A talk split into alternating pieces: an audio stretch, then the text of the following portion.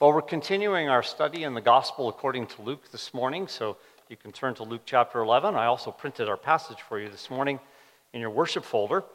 But as we begin this morning, there's a, concept that we're all familiar with, and that concept is neutrality. Neutrality. And uh, being neutral on something is sometimes uh, a very good position. Uh, it's prudent, um, it's the best option. Sometimes, you know, it's just best to stay out of a controversy.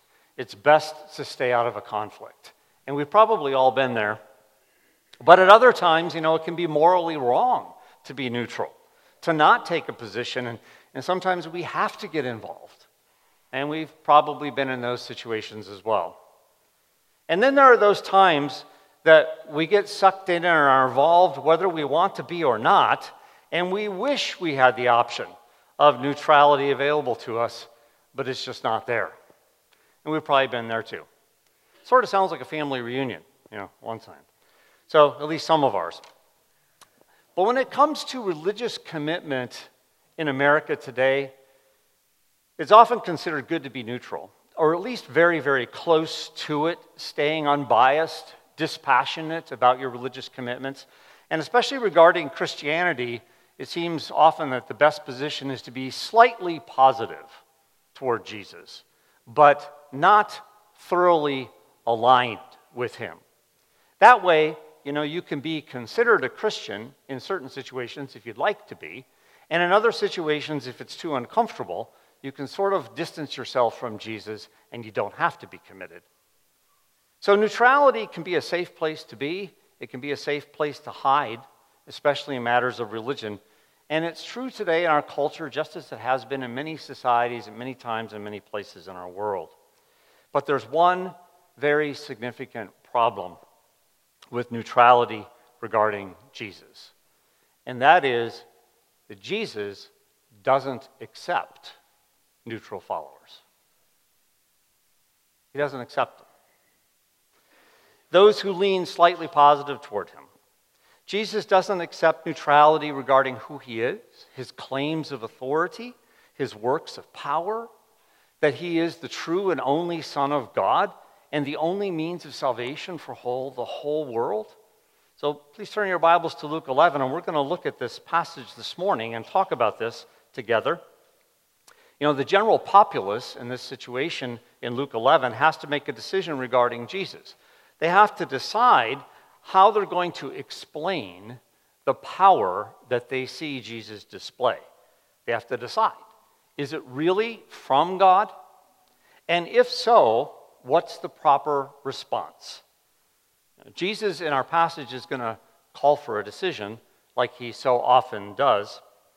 And in our passage this morning, too, Luke, who records this for us, it's also meant to be a reassurance to those of us who've already dedicated our lives to Jesus that we would see him for who he is this morning and understand how blessed we are that we've left that realm of neutrality and we've fully committed ourselves to following Jesus. So, in our passage today, it's a very simple outline. Starting in verses 14 to 16, Jesus performs a healing like he's done so many times before over the last two years in his ministry here. And people then give their opinions about his healing. But then in verses 17 to 26, Jesus clarifies what the real options are. People think that they have certain options, but Jesus will clarify what they really are. And then finally, in verses 27 to 28, Jesus uh, just dismisses neutrality as an option and calls people to believe. And there's blessing if you believe. Now, as we're going through the Gospel of Luke, we're actually at another little mini three part series, if you will, within Luke's presentation because Jesus, since chapter 9, has been on his way to Jerusalem. He set his face like flint to go there to offer himself a sacrifice for our sins. But along the way, different things happen. And starting in chapter 11 and through the rest of the chapter, opposition starts growing toward Jesus. And we're going to see a lot of that and some calls to believe throughout chapter 11. Now, in our passage today, it's referred to most commonly as the Beelzebul controversy. And it has parallels in Matthew's gospel and in Mark's gospel.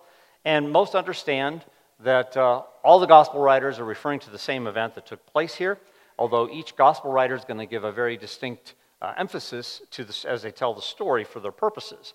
And we're going to be focusing on Luke's presentation this morning and just integrate as necessary some of the other passages. But what we're going to learn from our passage in Luke this morning is that we're blessed when we leave the realm of neutrality regarding Jesus and we put our faith in him and fully commit our lives to him. And so Jesus heals, and many people give their opinions. And so the controversy begins. Now, he was casting out a demon that was mute. When the demon had gone out, the mute man spoke. So Jesus casts out this demon, uh, who's also at work in making the man mute. Matthew records also that the man was blind. And so this man is going to start speaking and seeing, of course. But this has happened so many times before, we don't even really need to go over it again. I mean, how many times has Jesus healed people like this over the last two years? So, how are these people going to respond this time? They're observing in this particular city. How are they going to respond? Well, they have three responses, and starting in verse 14, and it says, The people marveled. That's the first response. But some of them said, Oh, he cast out demons by Beelzebul, the prince of demons. Second response. While others, third response, to test him, keep seeking from him a sign from heaven. So the first group, the multitudes, they're marveling at Jesus' work that he could cast out this demon, he could heal this man from his uh, speech problem and his blindness. And Jesus has this authority over demons. They considered God's power, God's presence is with Jesus. And they wondered whether or not he might be the Messiah. This comes from Matthew's account as well. Could he be the son of David that was predicted? Well, those, that's one response. The second response in verse 15, we see that other people uh, in this group, out of the general populace, actually, Matthew and Mark pick out and pick on the Pharisees and the scribes, and uh, because they accuse Jesus of actually being possessed by Satan, Beelzebul, himself. And that's how he's able to do these things. Now, the etymology of Beelzebul is unclear to us currently at this point, but the meaning of it is very clear. It means the prince of demons, it means Satan himself. And the significance of what they're accusing him of is very clear as well that he's possessed by him. So Jesus is possessed by Satan, the prince of demons, and that's how he can do these things. Interesting theory. And then the third one, the third group, asks for more certain signs. And that's the one that really gets you scratching your head. It's like, how certain of a sign do you need? Then casting out a demon, healing somebody from a speech, uh, they can't speak, and their blindness. But you see, as the text says, they're really just testing him. They don't want to believe, they want to find reasons not to believe. They want a sign, a supposedly, that's unmistakable from heaven. But you know, it's really unfortunate for them because Jesus doesn't do signs on demand. Besides, even then, they wouldn't want, they would just want another sign anyway, never being convinced, never being satisfied. You probably have met these kinds of people before yourself. They're always out to test God and to, and to not really believe in Him, but ask, well, you know, if God would do this, or if God would show me this, or if this, then I would believe. But God just lets those people wander in their own darkness and lets them think that they're so smart. And I know because I used to be there myself. Before I was a Christian and God saved me, that was my attitude toward God. But Jesus is going to answer this group directly. Now, that will come up starting in verse 29 when he talks about the sign of Jonah. But we'll get to that next Sunday. But so far in the passage, what we have is these people are trying to figure out what to do with Jesus. And some people are amazed and they have a generally favorable opinion toward Jesus. Other people are amazed, and maybe they're quite close to actually believing in him. There are some people that are against him pretty strongly, and so strongly that they're actually willing to say he's possessed by Satan. Then there are other people that are uncertain, so it seems, but they're just up to playing games, and they want more evidence. And some are unconvinced, and they want to unconvince other people as well that they need more evidence really to believe in this Jesus. And the list could go on and on. There are many types of people, of course, in crowds. But Jesus heals while the people give their opinions. and people think that their opinions are so important. They're all looking at the situation, they think, as if they're some detached, objective observer. And they refuse to take sides on this matter for many, many different reasons. But Jesus answers all these people, and perhaps us, maybe some of us listening today, at the very end of our passage in verse 28, when it's wrapped up with the summary statement, and Jesus said, Blessed are those who hear the word of God and observe it. You see, belief is required regardless of the level of revelation that a person has been given from God. Because God is in charge. People are not in charge. People don't tell God what to do and how much revelation they should get to believe in Him. God determines these things, and He doesn't answer to people's desires and demands. But blessed are those who leave the realm of neutrality and actually put their faith in and start following Jesus. Well, right after this, episode, this quick little exchange that we're reading about here, Jesus clarifies what the real options are to people, not the options that they think they have. And so in verse 17, we're told right away that Jesus knew their thoughts, but he, knowing their thoughts, said to them, He knows what they're thinking what they're saying to each other, what they're murmuring under their breath. We've observed Jesus many times in the Gospel of Luke and throughout the Bible showing off this divine power where he knows what's going on in people's minds. And the speech that Jesus is now going to give has three main sections to it. So in verses 17 to 20, you might title that little part of the speech Logic and the Finger of God verses 17 to 20. Logic and the finger of God. Verses 21 to 23, the overpowering of the strong man. The overpowering of the strong man. In verses 24 through 26, the parable of the wandering demon. The parable of the wandering demon. So Jesus begins his speech to these people in verse 17 and says to them, Knowing their thoughts, he said to them, Every kingdom divided against itself is laid waste, and a divided household falls. And if Satan also is divided against himself, how will his kingdom stand? For you say that I cast out demons by Beelzebul. And if I cast out demons by Beelzebul, by whom do your sons cast them out? Therefore, they will be your judges. But if it is by the finger of God that I cast out demons, then the kingdom of God has come upon you. So G- Jesus gives two illustrations of Satan's power in this world and his hold over people a kingdom and a fortified household or a clan of people.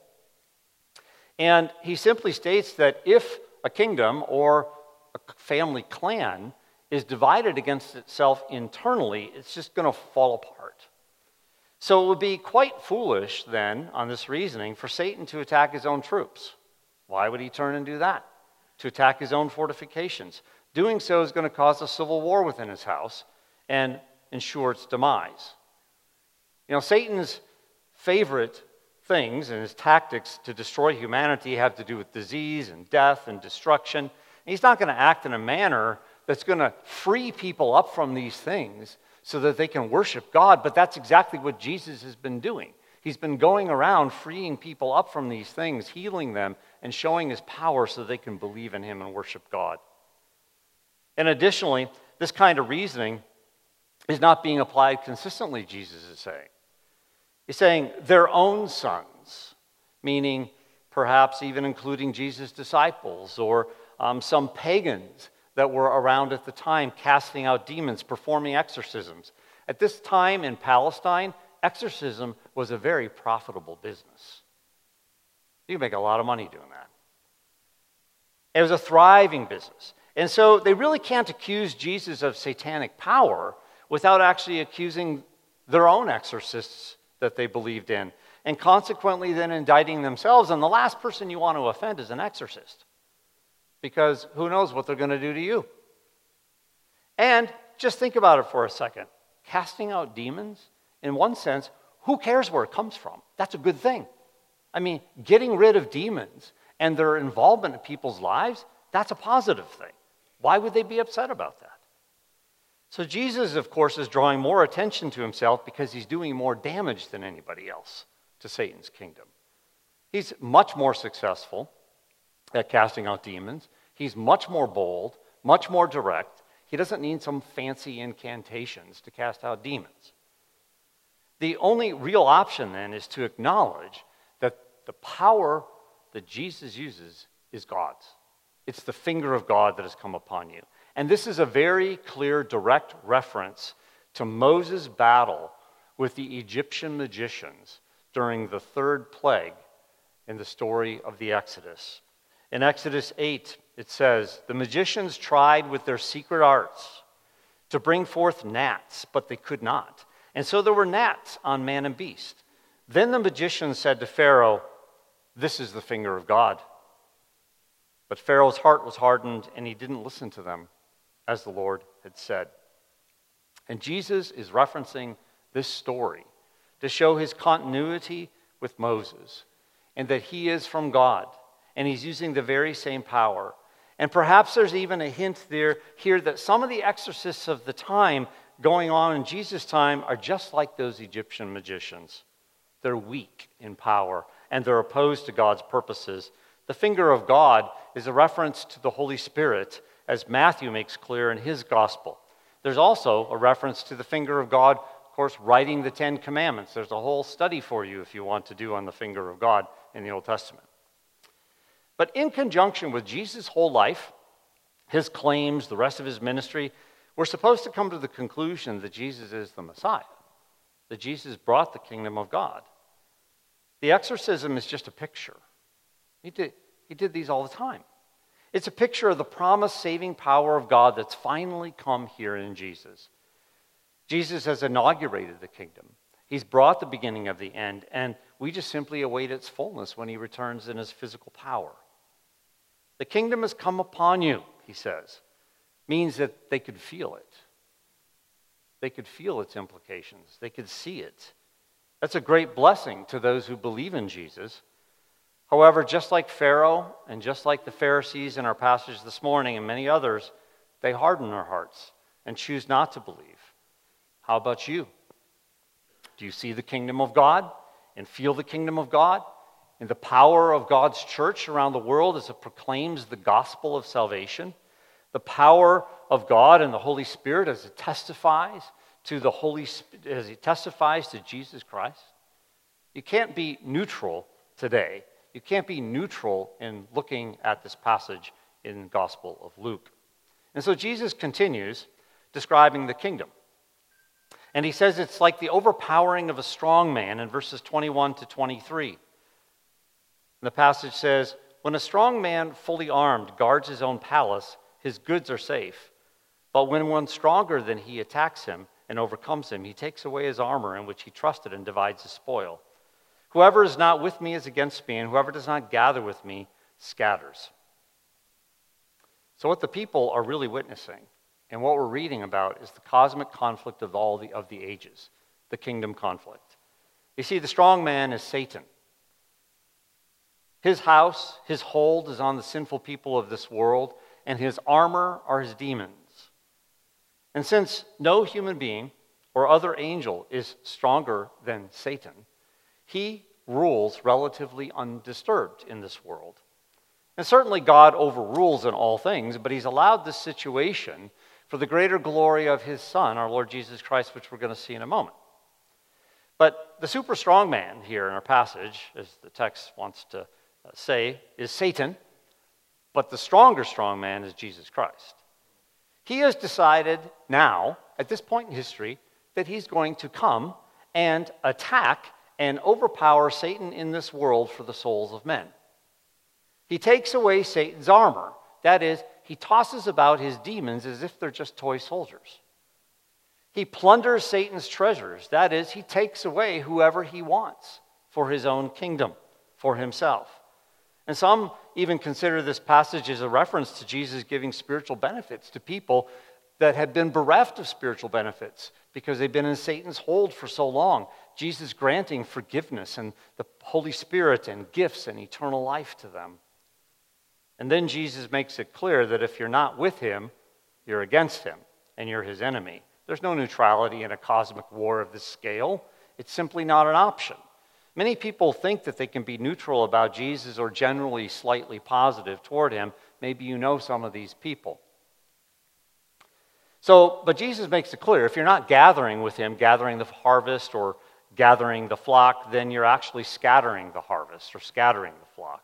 The point of this statement is that if you're not believing in Jesus and you're not wholeheartedly supporting his mission, then you're not only keeping yourself out of the kingdom, but you're keeping other people out of the kingdom as well. One scholar put it this way the one who does not gather with Jesus, who does not participate in his ministry and his mission, ends up being the cause of division. Such a holdout scatters in contrast to joining those who gather. So don't be a holdout. Don't be uninvolved in the mission. Don't be a cause of division. Jesus has given his authority also to his disciples to continue the work. We already read about in Luke chapter 9 and Luke chapter 10 that the disciples in the church, us today, have been given the same power by the Holy Spirit to continue the plundering, the destroying of the evil one's kingdom by preaching the gospel to people, telling people about Jesus, about the kingdom. And the Holy Spirit empowers us to do so. Hopefully, you see the glory in your work in telling people about Jesus and take great delight in doing it it's a great joy to tell people about Jesus, to use the scriptures, to tell the stories about Jesus. You can tell this same story right here in Luke chapter 11 to people. And plunder the house of the evil one. God will save sinners out of their bondage. Well, finally, to cap it all off, what's really going on, Jesus tells the story about the parable, the story of a wandering demon in verses 24 to 26. When the unclean spirit has gone out of a person, it passes through waters, waterless places seeking rest, and finding none, it says, I'll return to my house from which I came. And when it comes, it finds the house swept and put in order. Then it goes and brings seven other spirits more evil than itself, and they enter and dwell there, and the last state of that person is worse than the first. So Jesus tells this parable about the exorcism of a demon addressed to those people who are neutral. Now, in the original language here, in the Greek, you could also begin the translation like this Once upon a time, there was this demon. That's what Jesus is saying to these people. There was this demon. And this demon, after leaving an individual, he wandered in the deserts. That was a popular idea at the time, looking for another desirable human being to possess. But he couldn't find one. And so the demon considers his options and thinks in, about going back to his original home. It's possible, the demon reasons, that it's still unoccupied. And the demon might even reason, you know, it was such a great view in that house. We could do a lot of evil in that neighborhood through that person. And so he's in luck because the person has gone back to living a normal life. They've gone back a little bit reformed. They've cleaned up their life. Perhaps you know people like that.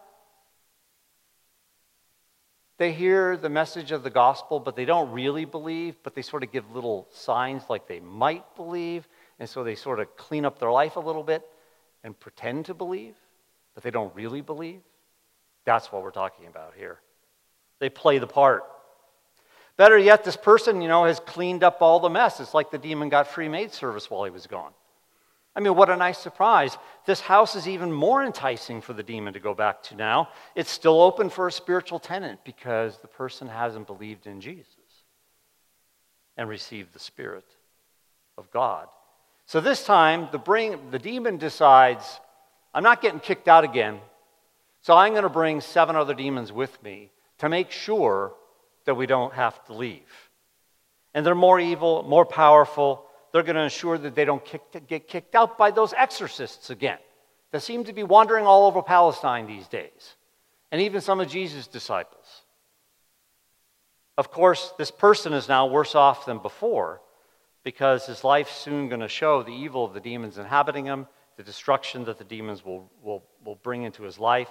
Perhaps this person as Jesus tells the story, is never going to be free again because of their sinful unbelief in who he is don't be neutral. Jesus could be telling the story for a couple reasons. He could be telling the story against the shallow exorcisms of the exorcists of the day, those sons that are mentioned above, and emphasizing that those, those are really weak exorcisms, but my exorcisms, Jesus speaking of himself, are true and powerful and truly evidence the kingdom of God.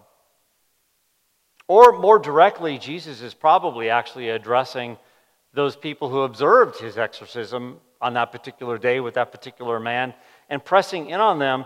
So, what are you going to do about it? Are you going to learn? Are you going to believe in me? See, this story is for everybody who fails to fill the spiritual void in their life, to fill it with faith in Jesus. Being spiritually empty is a great risk. Don't take the risk. Jesus declares that people who are helped spiritually a little bit, but don't truly respond with faith, are actually worse off than they were at the beginning. You've probably seen that to be true in your experience with people. I know I have. And Jesus has talked about this before, and his apostles in the New Testament will talk about it repeatedly about apostates. You can read the book of Hebrews, read the book of Second Peter, there are plenty of them around. Jesus clarifies here the real option. There are only two you're either with him or you're against him. And blessed are those who leave the realm of neutrality to join in in following Jesus. Now, the episode's not over yet, actually. In verses 27 to 28, there's still a conclusion to this episode on that day because there's always one in every crowd. And here she is. As Jesus said these things, a woman in the crowd raised her voice and said to him, Blessed is the womb that bore you and the breasts at which you nursed. But he said, Blessed rather are those who hear the word of God and keep it. There's always one in every crowd, that neutral person who somehow thinks they're morally superior to everybody else in the room. And so we see this blessing that comes from this neutral woman. It's while Jesus is saying these things, you notice, Luke points out to us. This woman decides to blurt out of the crowd a blessing upon Jesus' mother Mary, also then, therefore, a blessing upon Jesus.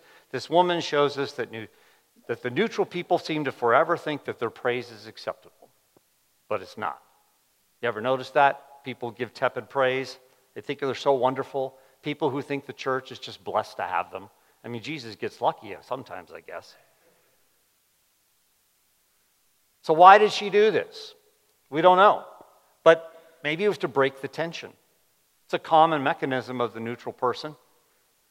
Maybe she said this to assert that she's for God in some non committal kind of a sense. Maybe she did it to declare her gratitude for Jesus. It's a disarming tactic. We really don't know why, of course, but as Luke tells the story, the contrast is obvious because Jesus says, but rather, this is what's true, this is what's important. And so we're supposed to understand that her response is not an acceptable response. She is what you should not do in response to Jesus. And Jesus speaks the true blessing then in verse 28 when he says, Blessed are those who hear the word of God and keep it. Those are the ones that are truly blessed.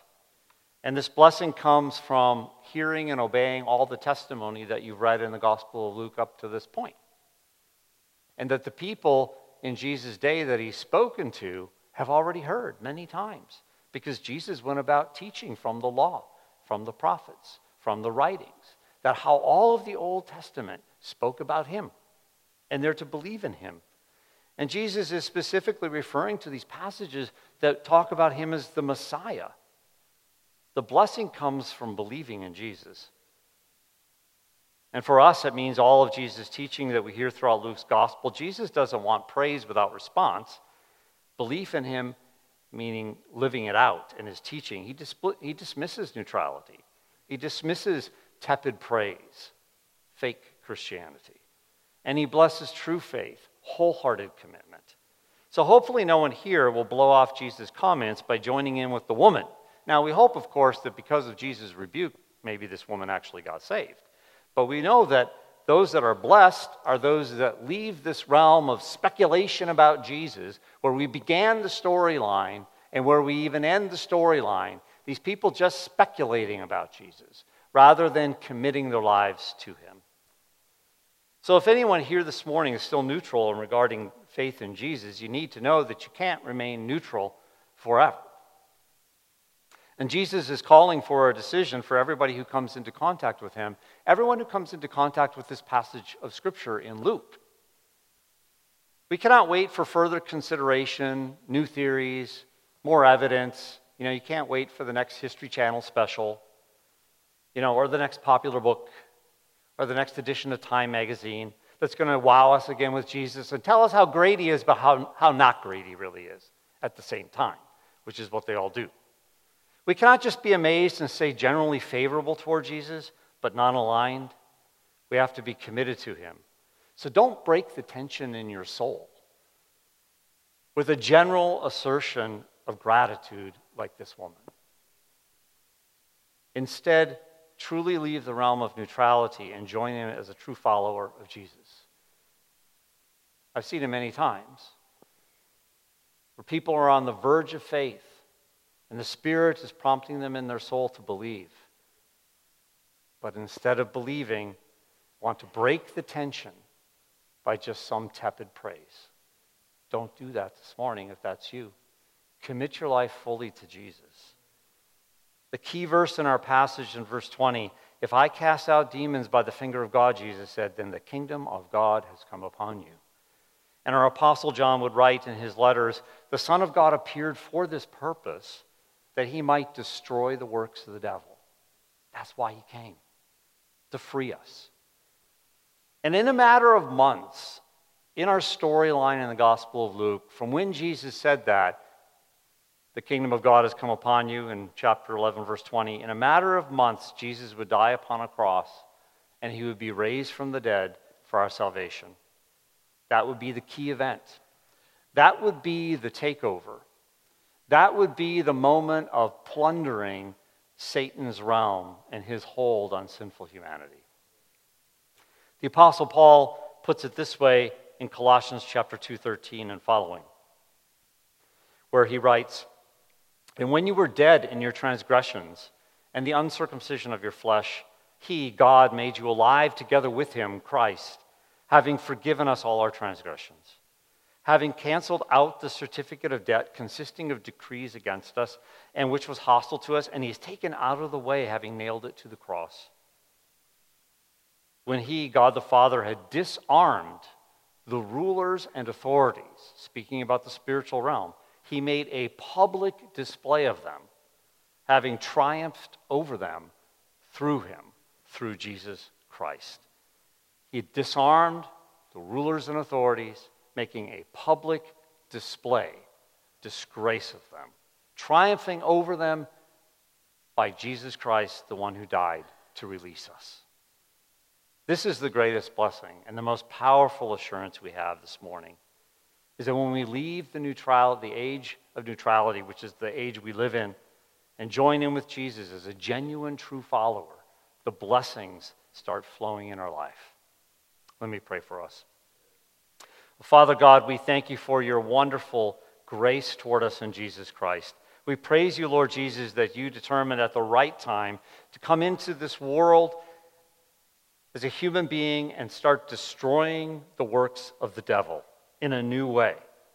We praise you, Lord God, for this grace of faith that you have given to us to choose, to be able to cause us to see the glory of Jesus Christ this morning. We ask that you would cause us to see the blessings that continually pile up for us in Jesus Christ, the forgiveness of sins, the presence of the Spirit in our life, not only for our own purification and growth, but for us to be powerful witnesses to Jesus. We thank you for the true knowledge of God that you've given to us in the Scriptures, the gifts of the Spirit that we can serve you, and the hope for heaven that attends us every day of this life. Jesus, we praise you for attacking the evil one, for ransacking his world, and for rescuing us out of his grasp. Lord Jesus, you've put us on commission as your church to participate in your mission, and we want to gather with you and not be a cause of division in any way, of your purposes, but to gather the harvest, to gather the flock, to gather your elect from throughout the world. We pray these things for your glory in this church. Amen.